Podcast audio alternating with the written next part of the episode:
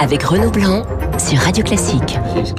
8h42 sur Radio Classique, Esprit Libre avec Guillaume Fard, spécialiste des questions de sécurité. Bonjour. Et Jean-Dominique Mercher, journaliste à l'Opinion. La traque, bonjour Jean-Dominique, bonjour Guillaume. Bonjour. La traque, la chasse à l'homme se poursuit à Strasbourg. Cela fait maintenant euh, 36 heures hein, que 700 policiers et gendarmes euh, sont mobilisés pour retrouver euh, shérif euh, Shekat.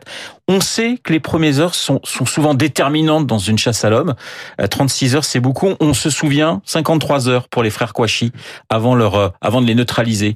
Qu'est-ce que vous pensez de, euh, de ce temps qui passe et de cette enquête qui semble, qui semble bien sûr, parce qu'on n'a pas euh, évidemment tous les éléments, qui semble piétiner?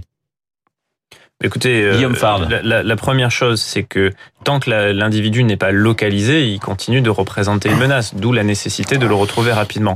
Sur la sur la durée euh, des cavales, en fait, cette durée est très est très variable, hein, euh, Oui. selon les éléments des enquêteurs. Je rappelle que le, le Tunisien euh, Anis Amri, euh, le nom ne vous dira peut-être pas quelque chose, c'est l'auteur de l'attentat de Berlin le 19 décembre 2016.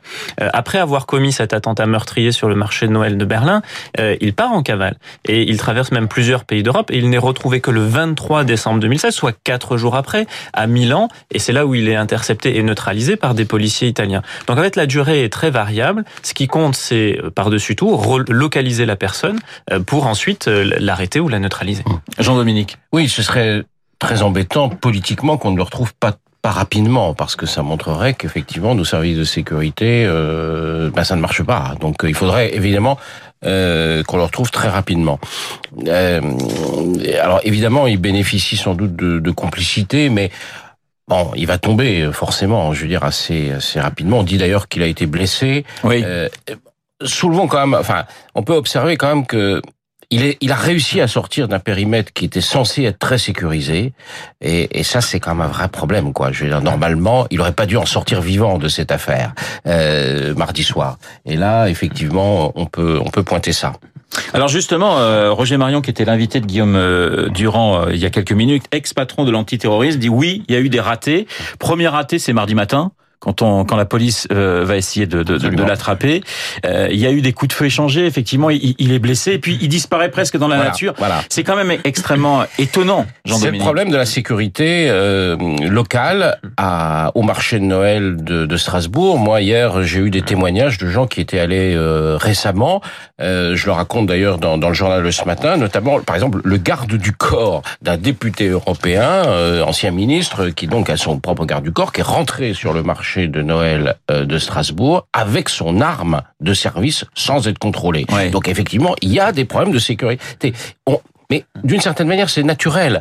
Euh, Il n'y a pas eu d'attentats, euh, beaucoup d'attentats importants en France au cours des derniers mois, et donc il y a un relâchement de la sécurité. On le voit quand on rentre dans les grands magasins, on le voit quand on rentre.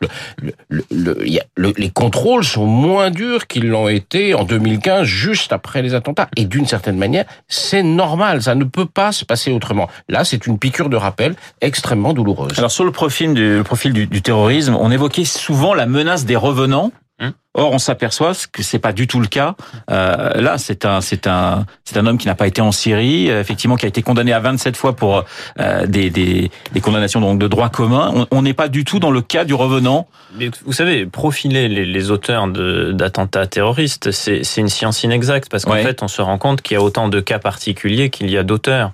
Euh, vous avez effectivement euh, ceux qui euh, peuvent revenir de zones syro-irakiennes et qui représentent une menace. Euh, vous avez ceux qui sortent de, du milieu carcéral et qui sont suivis par les services de renseignement. Je rappelle qu'il n'y a pas de sortie sèche. Vous restez suivi quand vous avez été condamné pour des, des faits de, terrorisme, mais vous représentez aussi potentiellement une menace. Euh, Et puis vous avez des, des personnes qui euh, sont en rupture au sein de la société avec un système de valeurs, avec un projet, avec les valeurs de la République notamment, et qui sont perméables aux idéologies violentes et qui elles aussi peuvent passer à l'acte. Donc en fait vous avez une variété de, de profils, ce qui complique aussi la tâche des services de renseignement. Jean-Dominique. En même temps, avec le profil de, de shérif Shekat, on est dans un presque un cas d'école euh, de ce C'est-à-dire que sont les ce qu'on appelle les hybrides, c'est-à-dire des gens qui sont en même temps des voyous, des bandits, des gangsters et euh, des salafistes, djihadistes, terroristes. Euh, et et c'est ça le milieu aujourd'hui.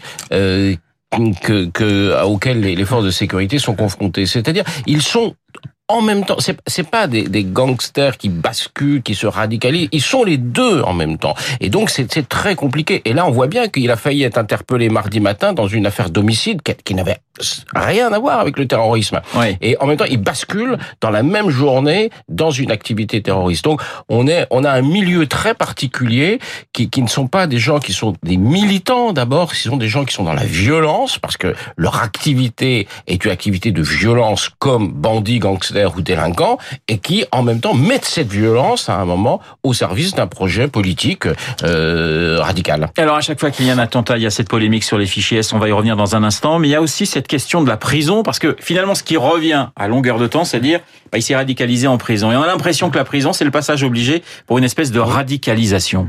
Mais ce qui, vous savez, en 2016, euh, c'est une année où les personnes qui sont condamnées pour des faits de terrorisme bah, commencent à être de plus en plus nombreuses à être euh, incarcérées.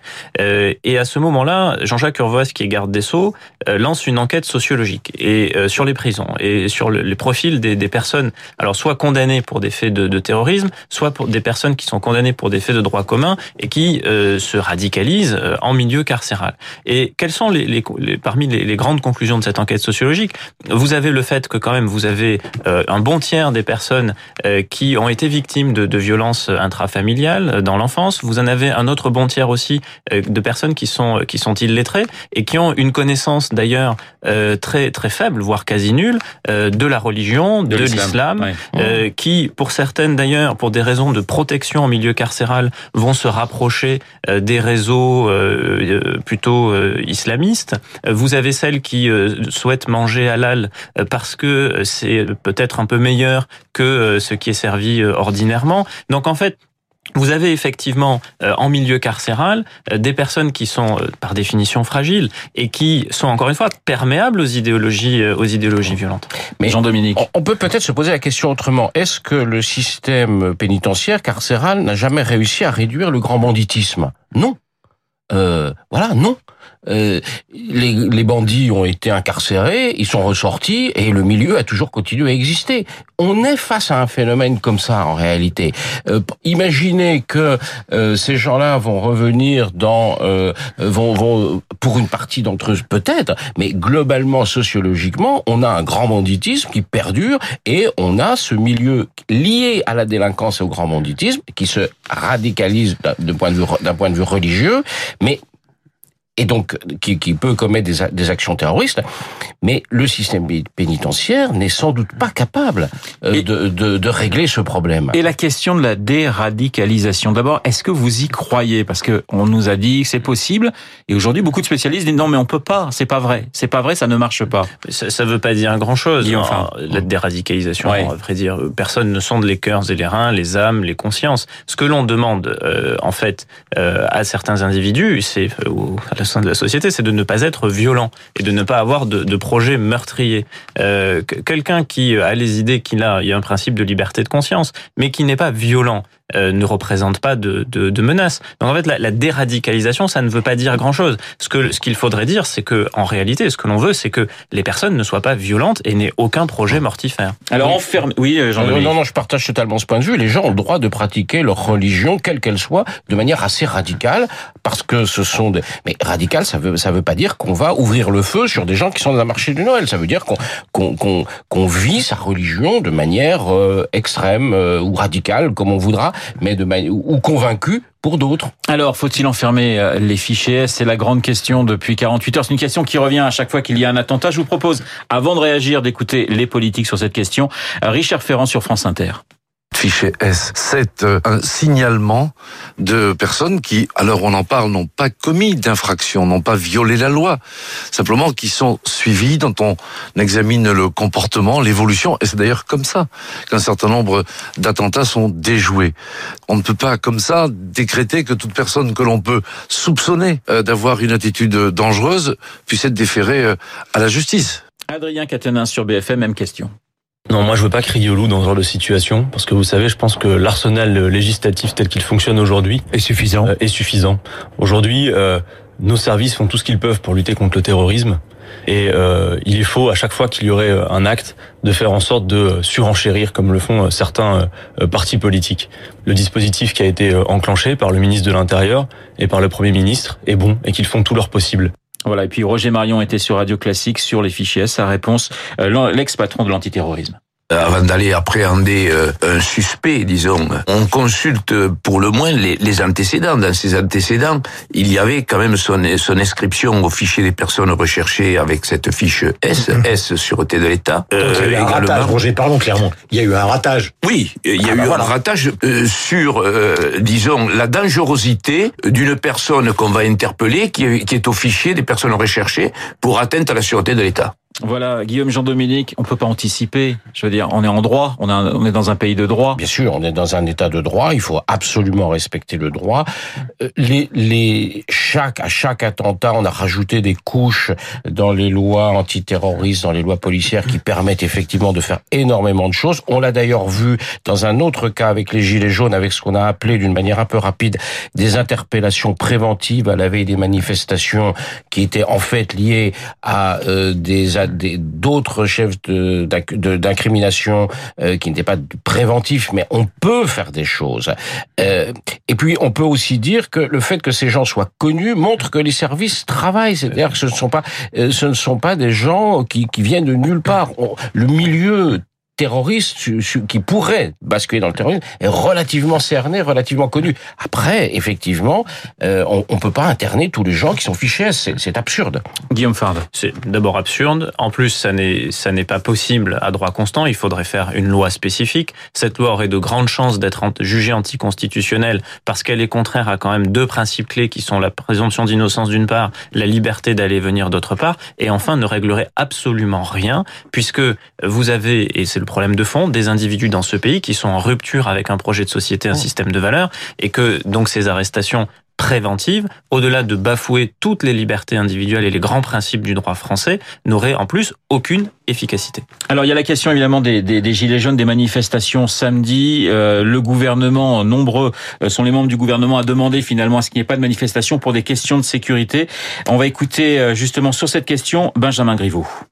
À ce stade, on n'a pas décidé d'interdire, mais nous disons simplement qu'il n'est pas raisonnable de manifester, que nos forces de l'ordre et de sécurité ont été mises à contribution énormément ces dernières semaines et que, au regard de l'attentat terroriste qui s'est déroulé, il serait préférable que ce samedi, chacun puisse de manière apaisée vaquer euh, à des occupations d'un samedi de fin d'année plutôt que de manifester et de mettre à nouveau à contribution nos forces de l'ordre. Valérie Pécresse sur Europe 1, et eh elle demande aux Gilets jaunes de ne pas manifester, elle également.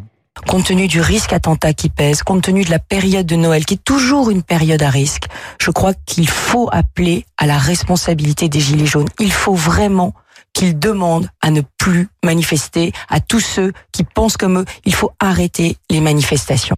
Il faut que les désordres cessent. du temps. Il faut le retour à l'ordre.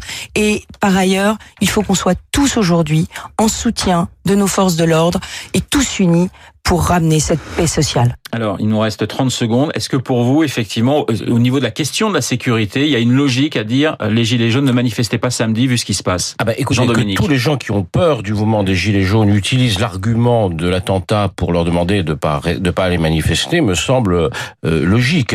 Après, les Gilets jaunes, ils font ce qu'ils veulent. Je veux dire, voilà, euh, moi je suis pas là pour leur dire allez manifester, n'allez pas manifester. Mais qu'on entend et, et c'est un mouvement social qui existe et il ne s'arrêtera pas avec cet attentat. Enfin, clairement. Guillaume Fard.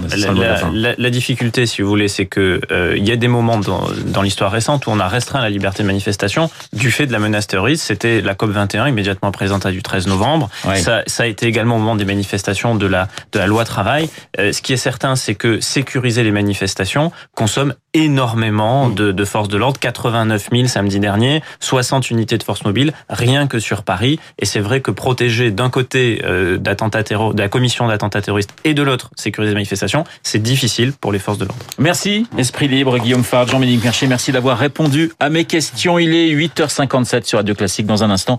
Euh, l'essentiel de l'actualité et puis Franck Ferrand qui nous racontera le Canada et mon.